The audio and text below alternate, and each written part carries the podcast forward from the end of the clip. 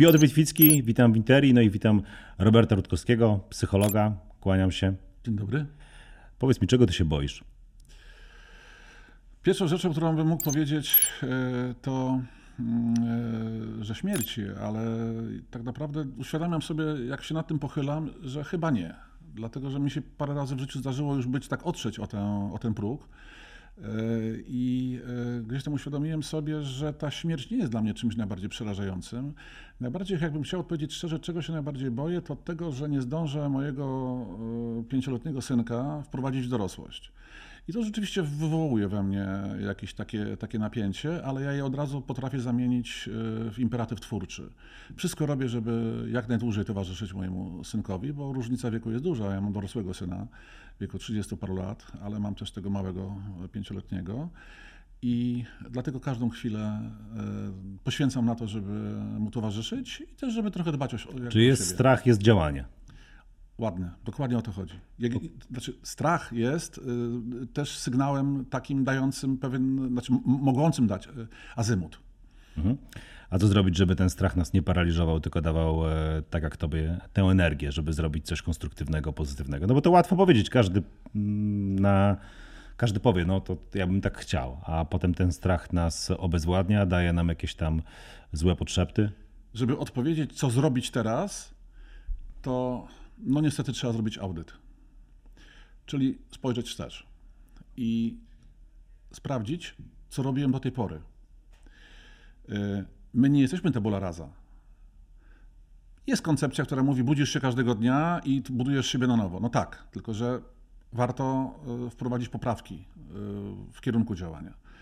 To jest trochę jak wprowadzisz mapę w samochodzie. No dobra, jadę.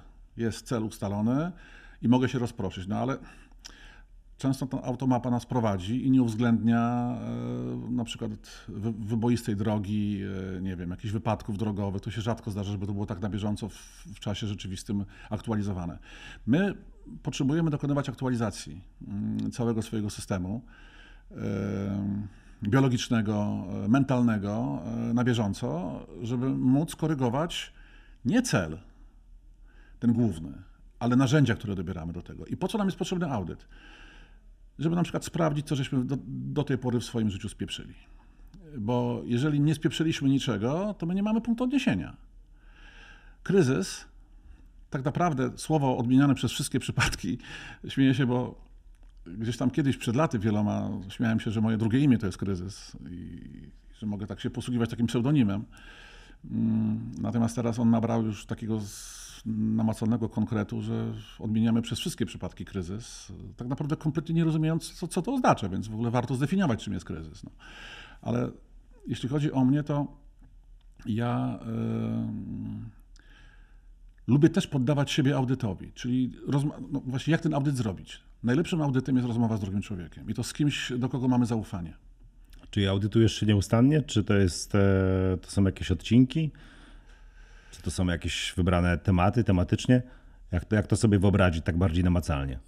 I w pewnym momencie naszego życia e, mamy pewien taki system e, wewnętrzny, e, który oprócz oczywiście tego standardowego, takiego autoimmunologicznego, który nas chroni przed jakimiś biologicznymi zagrożeniami, mamy emocjonalny system ochronny, jakąś taką tarczę ochronną, która no tak funkcjonuje, jak żeśmy o nią zadbali. I te aktualizacje e, no, powinny być włączone na takim automacie, trochę jak w tych systemach e, binarnych, gdzie gdzieś tam mamy ustawioną aktualizację automatyczną, no bo nie chce nam się pamiętać. Ja mam ten przywilej, za to jestem wdzięczny rzeczywistości, mm, która tak się potoczyła w moim życiu, że ja pracuję z ludźmi, ja rozmawiam. Każdy mój rozmówca w moim gabinecie to jest mój profesor. Ja tak naprawdę w, w przenośni padam na kolana przed każdym moim rozmówcą za to, że mi zaufał. Jestem wdzięczny za to zaufanie. Podobnie jak Tobie jestem wdzięczny, że zaprosiłeś mnie na poważną rozmowę, obdarzając mnie jakimś tam kredytem. No i ja też żyję dzięki temu, że kiedyś w tych kryzysach młodzieńczych y, ktoś chciał ze mną gadać. Bo prawdopodobnie gdyby nie ta funkcja. Ten rozmowy... twój najważniejszy kryzys e, związany z heroiną, to on został zażegnany przez rozmowę właśnie? Bo tak naprawdę 100 razy o tym gadaliśmy, ale nigdy nie o tym, dokładnie o tym. Wiesz co, to tak uczy się studentów, uczy się studentów yy, na wydziałach psychologicznych. Sam to robiłem wielokrotnie, mając wykłady na uczelniach różnych. Tej komunikacji, tych umiejętności miękkich. Yy, I często studenci tak yy, wiedzą o tym, że jak rozmawiają pierwszy raz z jakimś tam pacjentem, to mają powiedzieć, jak się czujesz, jak się pan czuje, jak się pani czuje. No, no tyle teoria. Natomiast my sobie czasami sprawy nie zdajemy, jakie wywołuje to reakcje u osoby, która to słyszy. Ja podzielę się reakcjami e, moich nastoletnich kiedyś pacjentów, bo teraz już z nastolatkami niechętnie pracuję. Mając dużo pacjentów, głównie pracuję z osobami dorosłymi. Mm, cirka mniej więcej 25 lat jakby w górę. E, natomiast pamiętam z tego okresu, kiedy przychodzą do mnie nastolatkowie, zresztą do mnie też teraz, teraz czasami przychodzą nastolatkowie z rodzicami w ramach takiej terapii rodzinnej. Mm, I często jak ja pytam się tego nastolatka szczerze, bo mnie naprawdę interesuje e, to, jak on się czuje, to on podnosi wzrok, bo przychodzi taki trochę przymuszony przez rodziców, on się patrzy na mnie i często słyszę, naprawdę to pana interesuje? Wiesz co, ale to nie jest takie super głupie pytanie z jednego prostego powodu, że przechodzimy w tę kulturę E, amerykańską, gdzie każdy pyta drugą osobę, jak się czuje, zupełnie nie będąc zainteresowanym. No sam się na to złapałem, jak kiedyś w Anglii zacząłem, Zacząłeś odpowiadać. Zacząłem odpowiadać. Ja też. I się, no. i, się, I się wkręcać, słuchaj, w to, że ktoś naprawdę, mój kolega mówi, Robert, ale wyluzuj, to, to, to no. zupełnie, to, to, no, to, to, nie o to chodzi. Nie otwieraj się. Tak, dokładnie. Nie opowiadaj historii swojego życia. On chce ci tylko sprzedać kawę. Uspokój się. dokładnie. To tak działa. Natomiast mówię o tych nastolatkach, bo oni naprawdę e, byli bardzo często zdziwieni, że kogoś obchodzi to, jak się oni czują. I to jest przerażające, bo mnie też kiedyś takie pytanie ktoś zadał i ja się wtedy otworzyłem. Bo naprawdę cały problem polegał na tym, że mm, będąc młodym mężczyzną, nastolatkiem, e, potrzebującym uwagi, któremu już nie wystarczała miłość ślepa matki, nieograniczona miłość matki, kiedy się młody mężczyzna no niestety potrzebuje wzorca męskiego. Jeżeli tego ojca nie ma, no to wtedy czujesz się zdradzony. Więc ta moja pierwsza książka o swoich narkomana, która mówi o tym moim upadku, to jest książka nie o narkotykach. O narkotykach trochę jest, ale to są tak naprawdę jakieś tam śladowe historie. To jest, to jest książka o cholernej samotności, o braku bliskości. Y, człowiek mając naście lat co nie znika, żeby była jasność. To, to, to, nie jest tak, że ta, że ta potrzeba znika e, w okresie dojrzewania, że nagle mózg mi się zmielinizuje, już jestem w okresie dojrzałości, bo mam już te więcej niż 25-30 lat i że ta potrzeba znika. Nie. Potrzeba odczuwania bliskości, przytulenia, e, nawet takiego emocjonalnego przytulenia, e, kiedy tak naprawdę z kimś gadasz i tak naprawdę nie musisz mu tłumaczyć. E, wyjaśniać pewnych szczegółów, bo on czuje ciebie tak trochę podprogowo i to, się, to, to, to, jest ten błysk taki. To jest ten taki błysk, który się pojawia i ty wiesz, że to jest to. I ja właściwie dzięki temu żyję, no bo gdzieś tam kiedyś ktoś otworzył, e, znaczy zadał mi to pytanie, ja się otworzyłem i ta rozmowa mi tak naprawdę uratowała życie. No. Dlatego teraz pracuję tym narzędziem. Rozmową. Bo je sprawdziłem.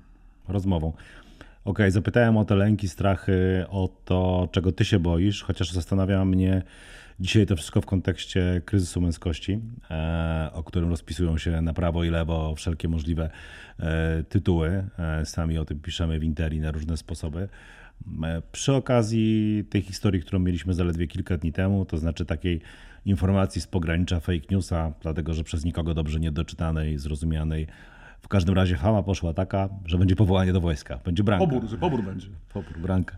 E, trochę się śmieję, ale parę osób do tego podeszło bardzo poważnie. No i okazało się, że no generalnie jesteśmy kozakami w internecie, a wiemy wszyscy, jak się kończy to e, powiedzenie. I teraz e, tak, czy, mm, czy ten lęk e, przed taką namacalną wojną to jest coś, co będzie definiowało nasze czasy? Na chwilę odwołam się do tej pracy y, słowem. Y, będzie to a propos tego Twojego pytania. Miałem jakiś czas kontakt z chłopakami, którzy byli w, Afganistanie, w Iraku, y, polskimi żołnierzami, służbami, które tam no, wracali później tutaj do Polski już niestety, ale pokiereszowani. Nie, nie tylko fizycznie, ale również poranieni bardzo mocno emocjonalnie. Ja daruję szczegóły, bo nie chcę epatować. No jasne, jasne. To nie o to chodzi, żebym teraz epatował tym, co ja słyszałem w tym gabinecie. To oczywiście jest pasjonujące i może kiedyś na jakąś książkę więcej, e, ale to są rzeczy, które mnie zmieniły. ci ludzie mówili o strachu, o lęku. Panie Robercie, przyjechał do nas chłopak, który przyjechał dla pieniędzy, bo dobrze płacą. Pytał, kiedy będzie mógł w końcu postrzelać. Jakby przyjechał na obóz treningowy. I pytają się go, ty się naprawdę nie boisz, że możesz zginąć? Nie, ja się nie boję. Ja tu przyjechałem walczyć. Natychmiast ci mężczyźni składali raport do dowódcy, że oni go nie chcą mieć u siebie w zespole, bo to jest wariat. Jeżeli ktoś się nie boi niczego. Wariat, no to... się, wariat się nie boi. Mhm. Każdy się boi. Każdy ma prawo odczuwać yy, lęk. Lęk jest siłą kształtującą naszą osobowość, zmieniającą. Tylko nasze działanie ma polegać na tym, żebyśmy my ten lęk oswoili i nie pozwolili zamienić się w strach, bo strach bywa paraliżujący. Lęk jest motywujący, a strach może być paraliżujący. Ja pamiętam kiedyś przed laty, jak pierwszy raz. Dobra, ale zaraz, zaraz. E, to kiedy w takiej definicji kończy się lęk, zaczyna strach? Kiedy, zac... kiedy to przechodzi? Kiedy, kiedy zaczyna wchodzić psychosomatyka kiedy zaczyna Okej, okay, czyli ja, ciało. gdy ja w swoim organizmie tak, wyczuwam, wy, tak. wyczuwam tak. tak. że słabiej śpię, jeżeli, wymyślam, tak, teraz ciało, gorzej jeżeli, jem, to znaczy, że... Mhm. Znaczy, tutaj mam ochotę trochę zdryfować i o, teraz o filozofii greckiej porozmawiać, dlatego że Sokrates już dawał narzędzia, ale to może przy innej okazji, ja tylko teraz sygnalizuję, bo... Trafiłeś na absolwenta filozofii, więc zawsze chętnie, może rzeczywiście może Platon, innym razem. Platon opisał, już skoro o tym mówimy, to żebyśmy teraz mm, jakby tylko tak się nie prześlizgnęli. No Platon e, opisał historię Sokratesa, któremu miasto Ateny wytoczyło proces, uznali go za Obronę Sokratesa. E, słucham? Obrona Sokratesa Obrona to się Sokratesa, nazywa, tak. dokładnie. Mhm. I tam się pojawia słowo daimonion, które ja pierwszy raz usłyszałem e, w szkole średniej. Nie, nie kumałem zupełnie o co chodzi z tym daimonionem, dopóki nie dorosłem.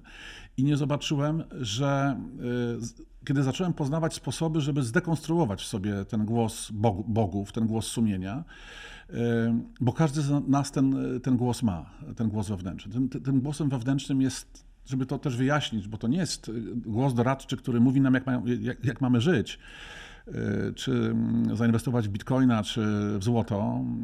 Nie przeceniajmy tego. Może tak tylko wytłumaczmy, że tam Sokrates mówi o tym, że daimonion każe mu zrobić coś, coś, co wydaje się nieco sprzeczne z pragmatyzmem, tak to mhm. najogólniej umimy, ale jednocześnie zupełnie, no, trochę jak głos Boga, tak?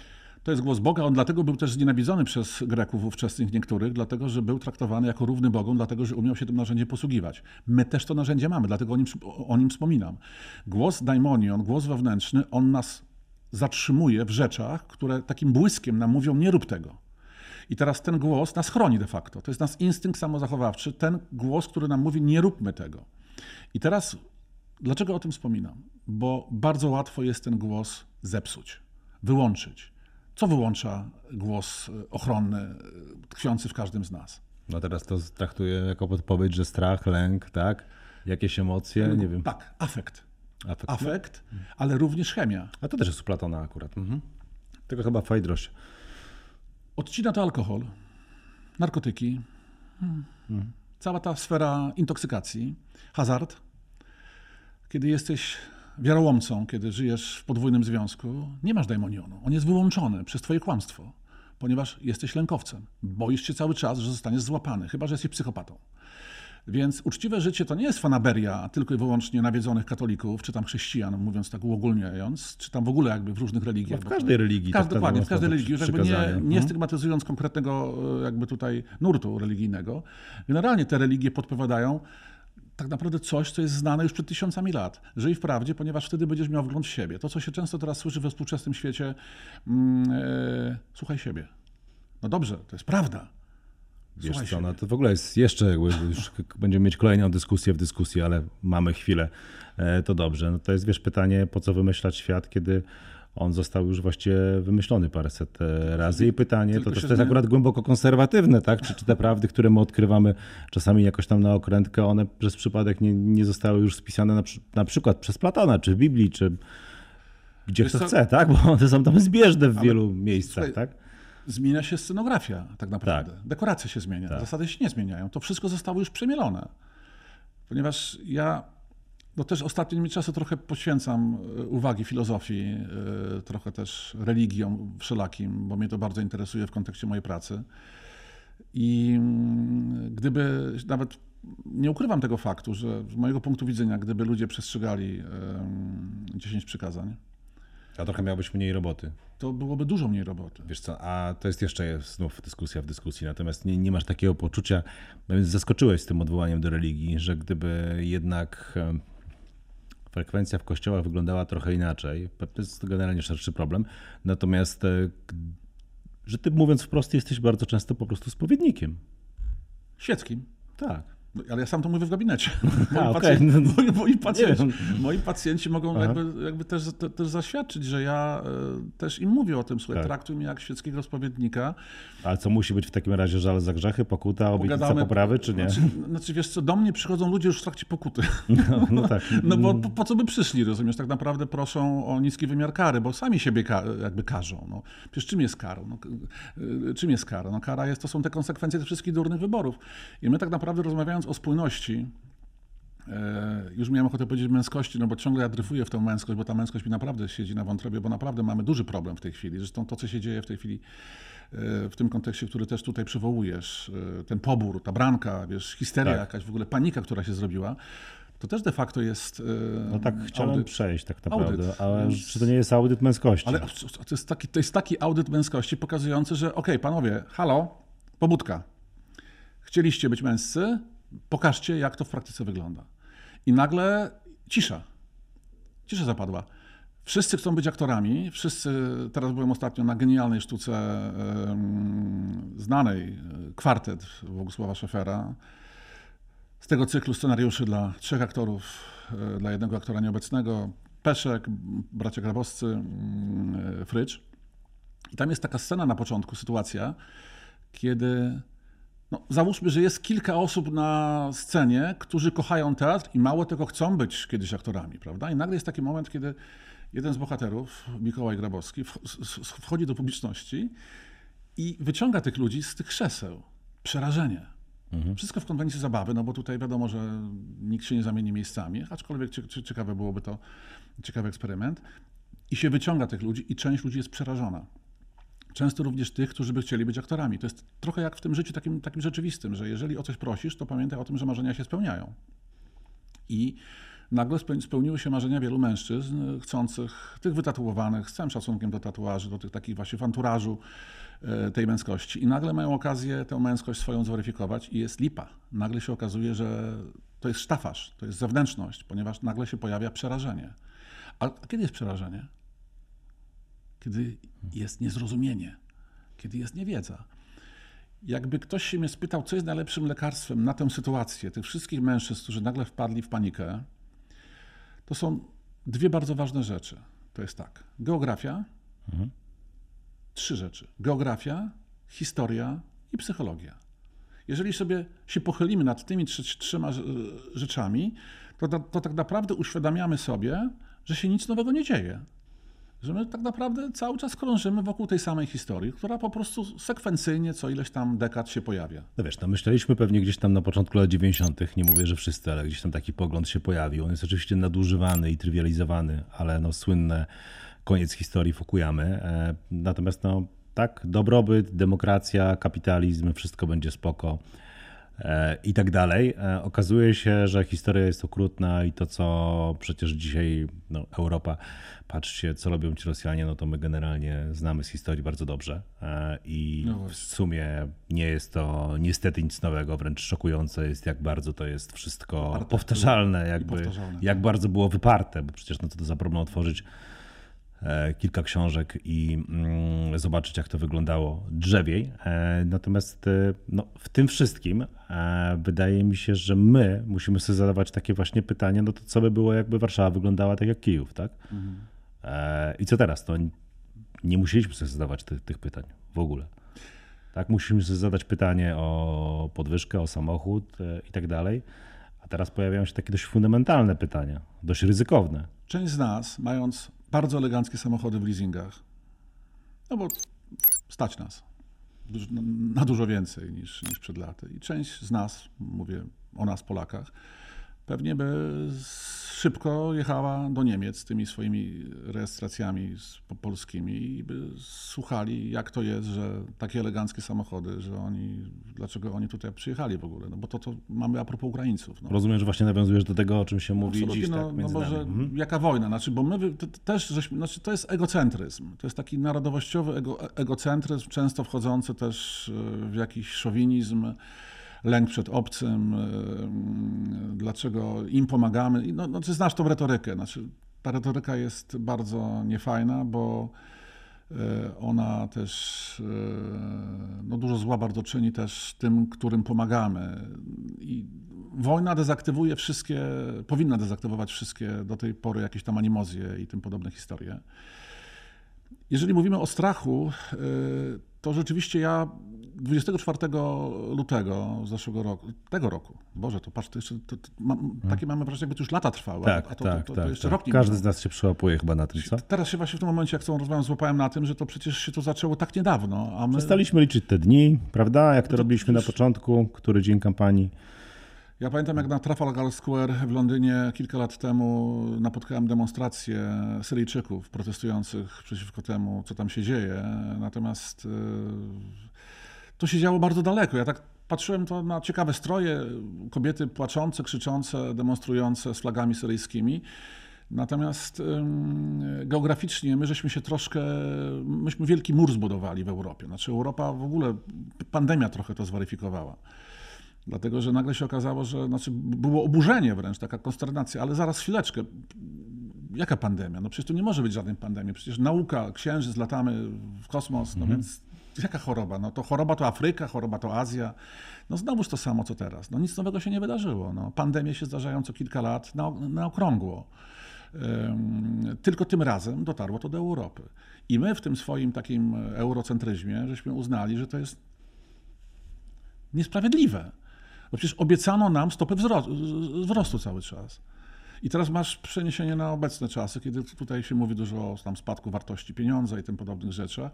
No i też jest oburzenie, jest wkurzenie, jest irytacja. E, ale znowuż przywołuje historię i psychologię, że się nic nowego nie dzieje. E, historia. Ja... No dobra, jak się nic nowego nie dzieje, to znaczy, że mamy jakieś wypracowane metody obrony tak, przed tym? Dokładnie. I nawet nie musimy o nich wiedzieć, nawet nie musimy się specjalnie szkolić. Tak? To, to, to jak się Tylko, bronić przed takim strachem? Wiesz co, w, w, medycynie jest takie powiedzenie e, primum non nocere. Mhm. Po pierwsze nie szkodzić.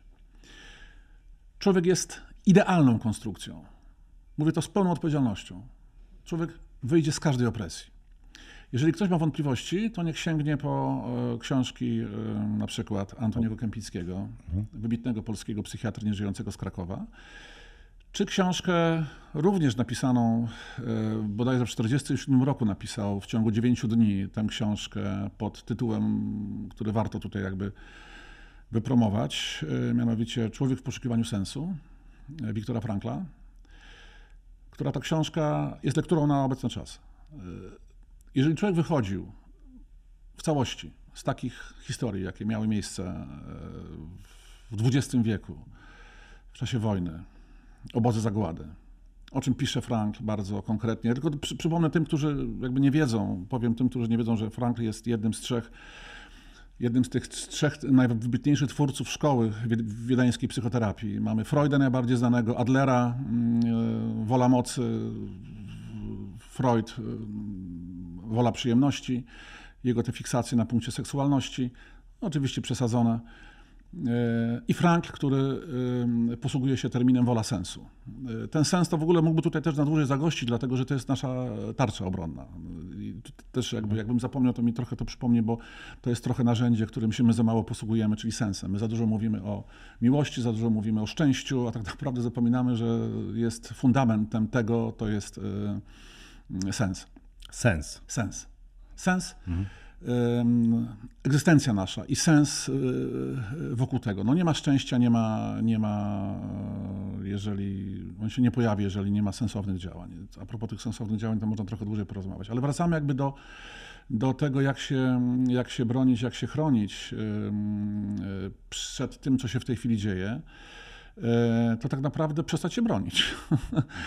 przyjąć to jako coś, co jest niczym nowym. Znaczy, tu się naprawdę nic nowego nie dzieje. Ja Opu- opór jest daremny. znaczy, znaczy, jest niebezpieczny, ponieważ im bardziej z czymś walczymy, y, tym większą siłę dajemy temu, z czym walczymy. No ja teraz, ponieważ jestem człowiekiem, który ma też, też, te, też dużo czasu wolnego popołudniami, kiedy poświęcam go rodzinie i po przeczytaniu mojemu synkowi, ostatnio czytaliśmy przygodę Tomka Sawyera, Mam później jeszcze czas, żeby na przykład sięgnąć po literaturę, zobaczyć, co się dzieje, nie wiem, jakąś tam prasówkę sobie zrobić. I czasami widzę reklamy książek. I na przykład mnóstwo się teraz promuje książek pod takim tytułem Pokonaj lęk. Nie, to jest absolutnie psychopop.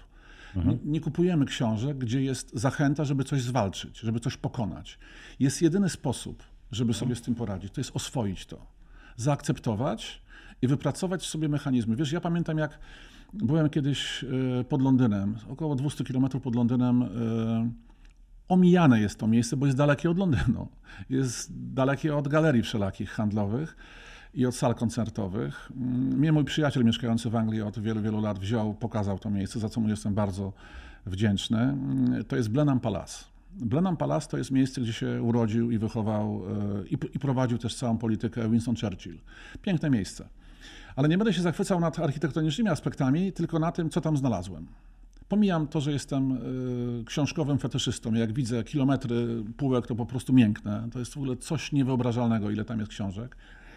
Obwolut, y, woluminów nieprawdopodobnych. I wielki napis wiszący nad biurkiem u niego w jego gabinecie, który zacytuję. Człowiek najbardziej powinien bać się w swoim życiu swojego lęku. I my go karmimy, jeżeli zaczynamy się bać. Jeżeli chcemy z czymś walczyć, coś pokonać, to jakim językiem się posługujemy? No, językiem nie ma agresji, czy, czy Militarnym. językiem militarnym? No tak, no, Mózg to słyszy. Mózg to czuje. więc się spina. Absolutnie podwyższa poziom kortyzolu. Co robi kortyzol, jeżeli się robi go więcej? Zaczyna się e, wprowadzanie go przez e, nadnercze do krwiobiegu. Krew gęstnieje. Jeżeli krew gęstnieje, bo się zagęszcza, tak działa kortyzol. E, Każdy, kto miał pobieraną krew rano w stresie porannym, wie doskonale, co powie pielęgniarka. Dlaczego pan nie wypił pół litra wody, Tak. żeby to, tę krew rozrzedzić? Kortyzol zagęszcza krew. Ale dlaczego on, on ją zagęszcza? Dlatego, żebyśmy się nie wykrwawili, kiedy dojdzie do walki. My funkcjonujemy atawizmami, pierwotnym instynktem, który jest zapisany i będzie w nas funkcjonował jeszcze Dobrze, a przez... do czego Robert doprowadzi w takim razie długotrwały, e, długotrwała mm, obecność kortyzolu? Do śmierci. Ale w jaki sposób po prostu? W taki sposób, że organizm tego nie wytrzyma. To siądzie cała somatyka. Jeżeli ktoś się cały czas boi, Mhm. cały czas walczy ze swoim strachem, to w końcu y, albo go, nie wiem, albo mu wysiądzie serce, albo w końcu zacznie sięgać po ciężkie środki psychoaktywne, albo popełni samobójstwo. Stres, stres długotrwały jest, śmier je- jest śmiercionośny. Tylko żeby była jasność, on jest nam niezbędny. No więc patrz, mamy jaką konfuzję. Z jednej strony mamy coś, co nas zabija, a z drugiej strony mamy coś, co tak naprawdę umożliwia No nam dobrze, bo skoro odwołałeś się już do atawizmów, to też e, sporo czytałem. W ogóle ten nurt jest teraz dość popularny, jeżeli chodzi o socjobiologię, jeżeli chodzi o odczytywanie nas e, w ten sposób, tak. O tym, no, że jednak ten stres towarzyszył nam zawsze, bo zawsze musieliśmy się bać tego, czy jakiś tam Zwierzak. zwierzak nas nie wyskoczy i nie zje po prostu, więc żyliśmy z tym stałym. To teraz pytanie, czy, czy jakby to jest jakaś forma dawkowania go, to jest jakaś czujność, Nie czy rozwinąłem, teraz mamy go za dużo, Właśnie. jakby w innej formie? Nie, nie rozwinąłem tej myśli, y, trochę zdryfowałem za bardzo, to przede wszystkim nie szkodzić. To się oczywiście y, kieruje głównie do lekarzy. To zalecenie, żeby nie szkodzić pacjentowi, ale ja to transformuję trochę na swój własny użytek. Przede wszystkim przestań szkodzić samemu sobie. I teraz skupmy się na tym, czym my szkodzimy sobie. Człowiek ma naprawdę fenomenalne właściwości obronne chroniące siebie, ponieważ mózg jest jednym z najbardziej fenomenalnych konstrukcji, e, nie tylko w naszym organizmie, ale w całym wszechświecie. E, Mózg się regeneruje. No nieprawdopodobnie się, się regeneruje i bardzo szybko się regeneruje. On się również zużywa. On się łuszczy. Każdego dnia. E, Natomiast nadal hipokamp wypluwa neurony dzieci te neurony się cały czas rozczłonkowują. teraz ostatnio w internecie taki krąży filmik, pewnie być może się nawet na, na niego na, na, niego natrafiłeś, jak się łączą e, synapsy, jak tak po prostu komórki jest, no coś nieprawdopodobne zdjęcie. To, to, że ja dożyłem takich czasów, że mogę oglądać, jak się komórki ze sobą e, e, łączą, tak po prostu wczepiając. I to się dzieje na okrągło, 24 godziny na dobę. Ten proces jest, jest zakłócony. Mhm. Wtedy, kiedy mamy te czynniki, o, którym, o, o których mówiłem wcześniej, przy daimonionie.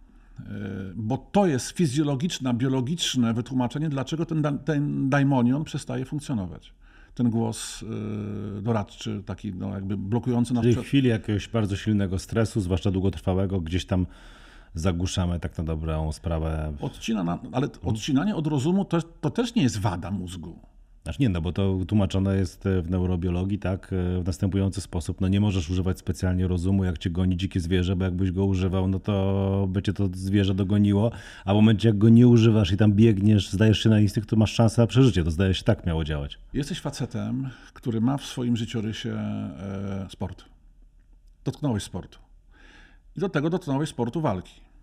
E, może to nie jest znana rzecz, ale uprawiałeś boks. Mhm. Napisałeś fenomenalną książkę o bulldogu, e, która jest to książka trochę o tym, o czym dzisiaj rozmawiamy, dlatego że tam jest pokazanie historii faceta, który umiał spieprzyć swoją historię po mistrzowsku.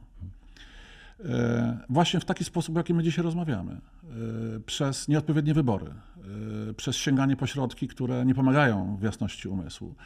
Największą tarczą obronną e, nas jako człowieka przed tym wszystkim, co się dookoła dzieje, co powtórzę, nie jest żadnym zaskoczeniem. Jaki reset? Ten reset się dzieje cały czas. My cały czas się resetujemy.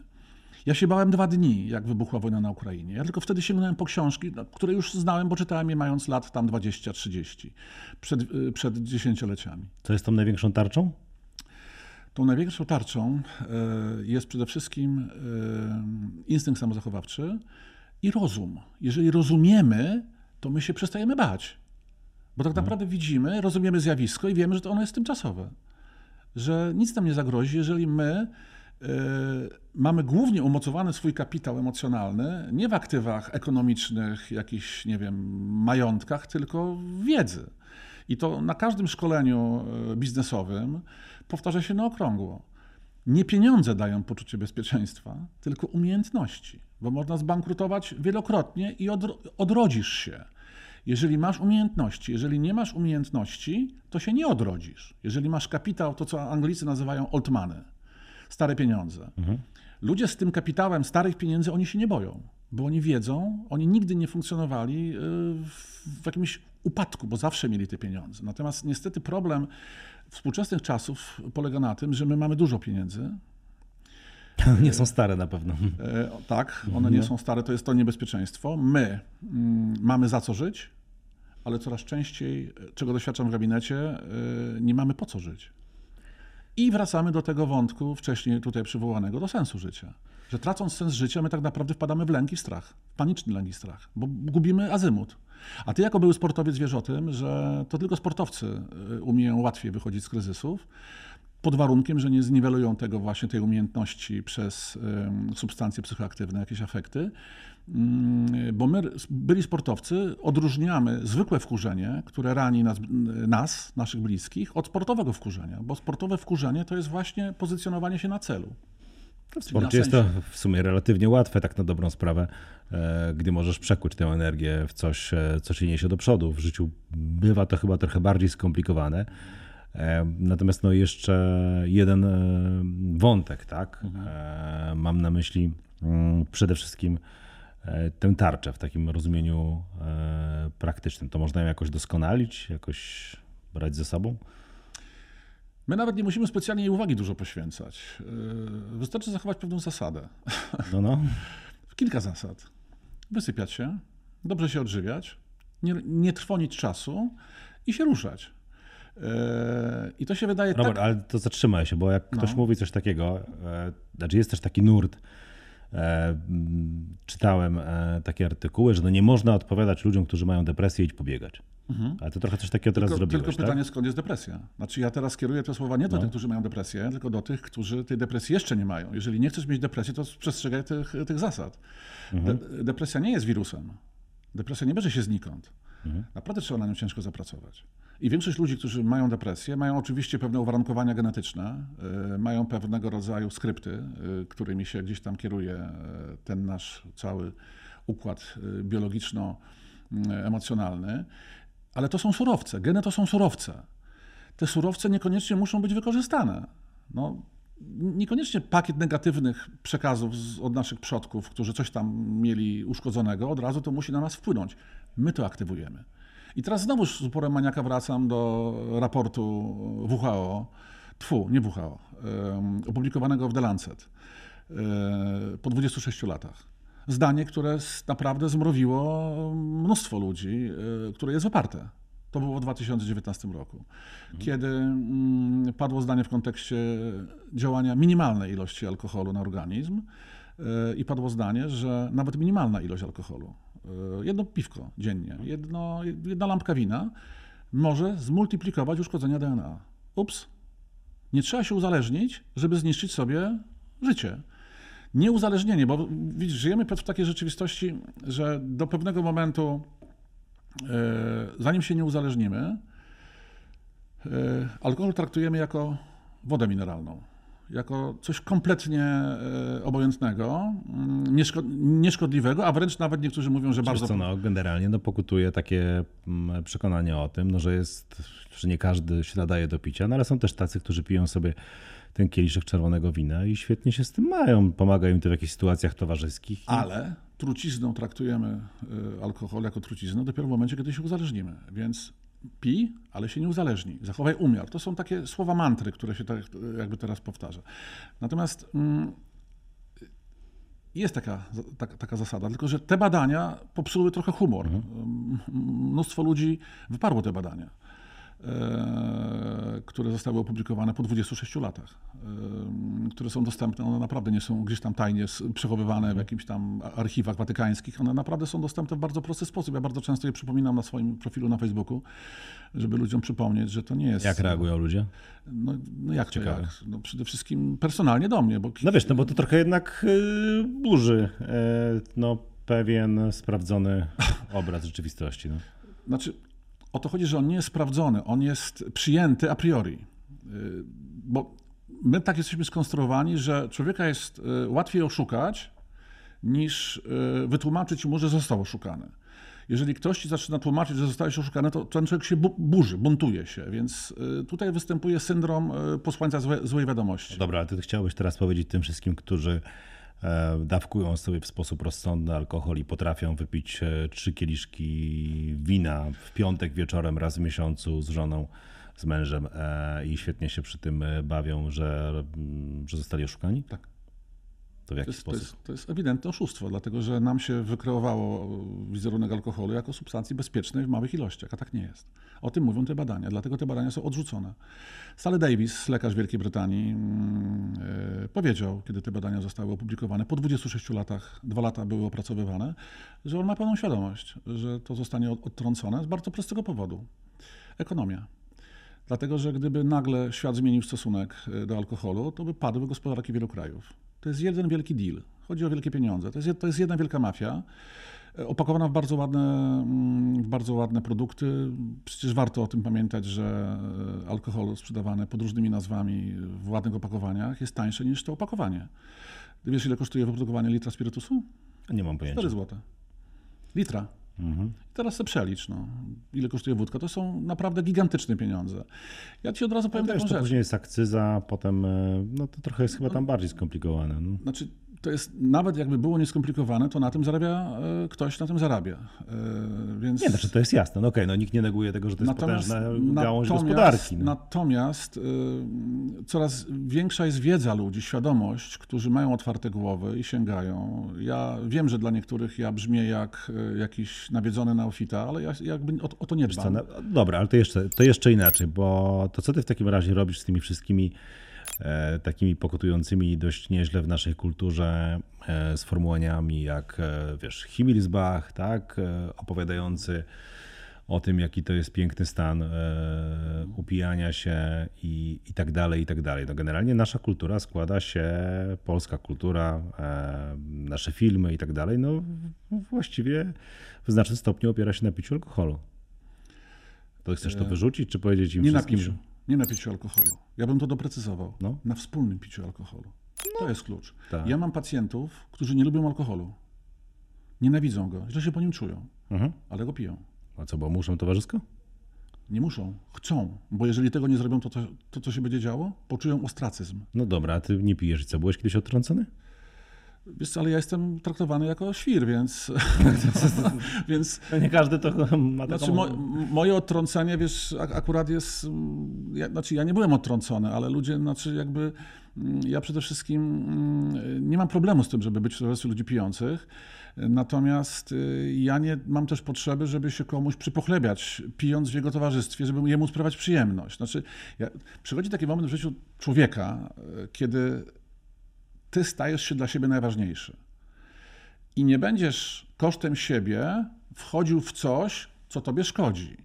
I tak między innymi jest z alkoholem, że ludzie bardzo często tym alkoholem próbują sobie otworzyć drzwi do pewnych rzeczy, które im się wydają atrakcyjne, tylko że to tak nie działa niestety. Że my, jeżeli robimy coś wbrew sobie, to się troszkę sprzeniewierzamy swoim wartościom. Ja pomijam ludzi uzależnionych, bo dla mnie du- dużo jakby. A może inaczej, no, zaraz wbrew sobie. A może ktoś ma ochotę coś zrobić, tylko nie ma śmiałości bez alkoholu. No to mówimy o Jest bardzo zadowolony. Ale mówimy o lekarstwie wtedy, prawda? Lekarstwo. Mhm. Znaczy, jeżeli masz z czymś problem bez alkoholu, czyli de facto alkohol staje się kluczem do tego. Mhm. Ale jeżeli substancja neurotoksyczna, która otępia, która otumania, no weźmy ten rausz słynny. Mhm. W takim potocznym rozumieniu, czym, czym, czymże jest rausz? W takim rozumieniu, Potocznym, to raczej czymś pozytywnym. Tak? mi, takie milusie y, zachowanie, rausz. No ale to ja nie jestem y, germanistą, ale wiem, że ten termin pochodzi z języka niemieckiego i jak sprawdzisz, co oznacza rausz po niemiecku, no to już się robi mniej przyjemnie, bo to jest otępienie. No, ale słowom nadajemy znaczenia poprzez ich używanie. Widocznie na skutek je, użycia je łagodzimy. takiego I je znaczenia. łagodzimy. W polskim języku ten stan. No Mhm. tak samo jest z kacem. No, przecież a, na kacu jestem. No to w ogóle luzik. No. Jakbyś powiedział, że się zatrułeś mu humorem, no to byś wzbudził jakby współczucie, prawda? A tutaj to naprawdę nawet nikt nie reaguje. A, a stan jakby po, post factum, po, po spożyciu alkoholu jest stanem ciężkiego zatrucia organizmu. Co wydaje mi się, że jednak to się trochę zmieniło. Eee, że trochę to, o czym ty też czasami mówisz w wywiadach, czy o czym pisałeś, że ten stan kaca to jest taka spłata kredytu.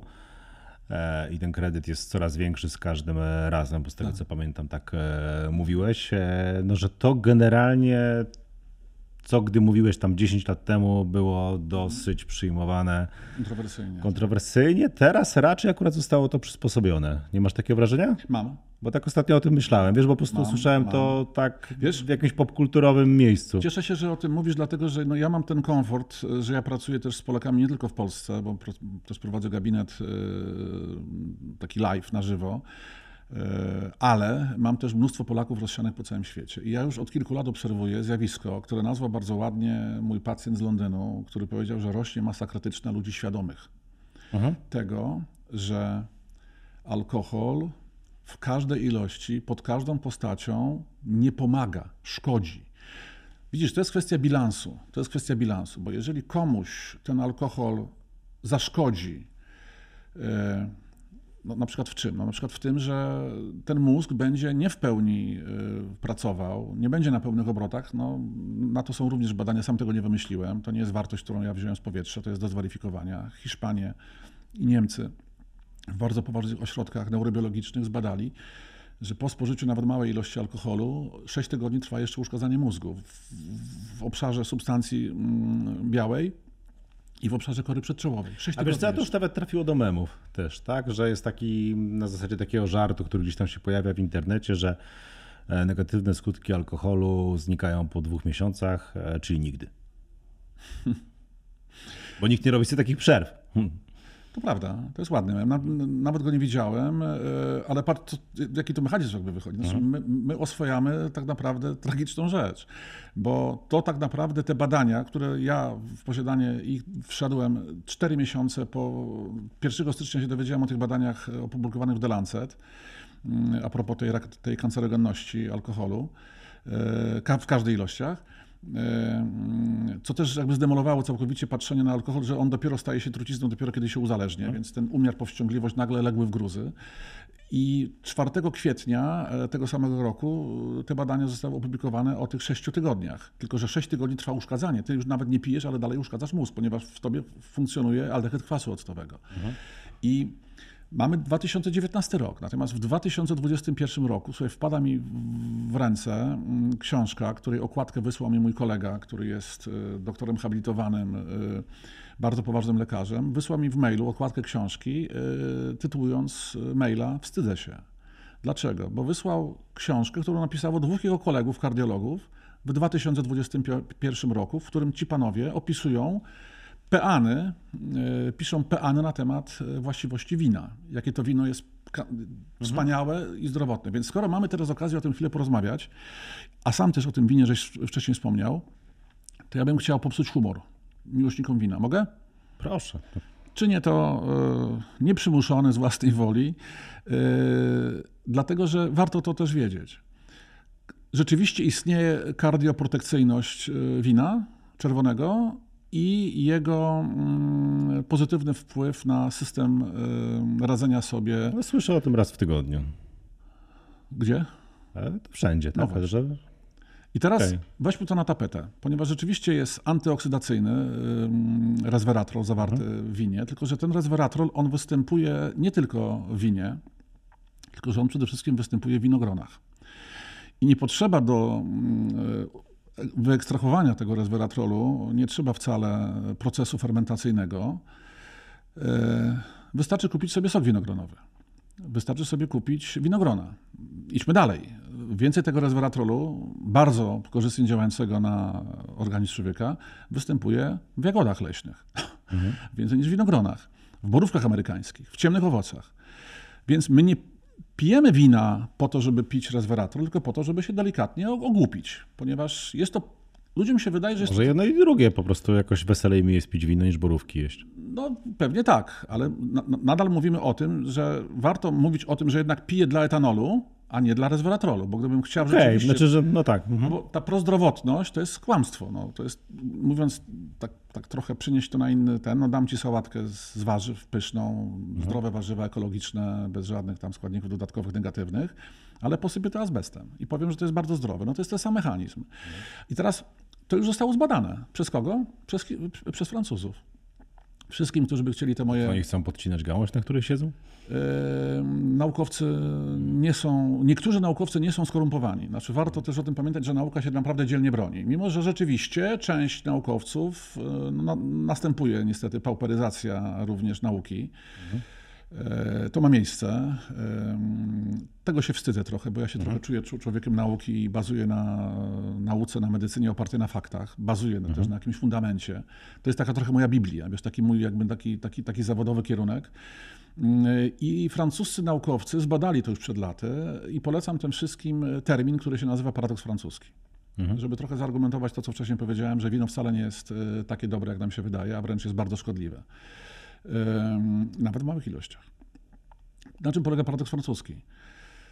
Paradoks francuski polega na tym, że Francuzi rzeczywiście e, doświadczają kardioprotekcyjności działania czerwonego wina, ponieważ mają bardzo małą zachorowalność na choroby serca w Europie. Tak. I teraz, gdybym chciał zachęcać do picia, to, to, bym na tym skończył jakby informację, byśmy teraz przeszli do piłki nożnej albo koszykówki, czy tam czegoś, mhm. najchętniej to może boksu. Ale ponieważ jesteśmy poważnymi facetami, więc ja to podciągnę dalej po przecinku dodam tak. Tyle dobrych wiadomości. Francuzi mają jedną z najwyższych w Europie zachorowalność na martwość wątroby. I na tym polega paradoks francuski. Że z jednej strony jest dobrze, ale z drugiej strony jest nędznie. Więc warto patrzeć na wszystko z delikatnego, delikatnego zoomu. Czy generalnie całościowo po prostu, tak? Po prostu całościowo. Nie, nie dać się nabrać, również w kontekście innych zagadnień, które dzisiaj tutaj poruszamy, w kontekście wszystkich. Tak naprawdę, jak się oddalimy troszkę dalej z tego naszego grajdołka, takiego tutaj, będąc mm, bardzo tak umocowanymi, no, jest takie fajne hasło ekologiczne, które mi się bardzo podoba. Myśleć globalnie, ale działać lokalnie. Patrzmy globalnie na pewne, na pewne procesy, a na pewno będzie nam łatwiej je przetrwać. Y, Po prostu mniej się będziemy bać, jeżeli będziemy się y, uczyć. No to zostajemy z tą myślą. Robert Rutkowski, psycholog. E, dziękuję pięknie Ci Dziękuję bardzo. za tę rozmowę.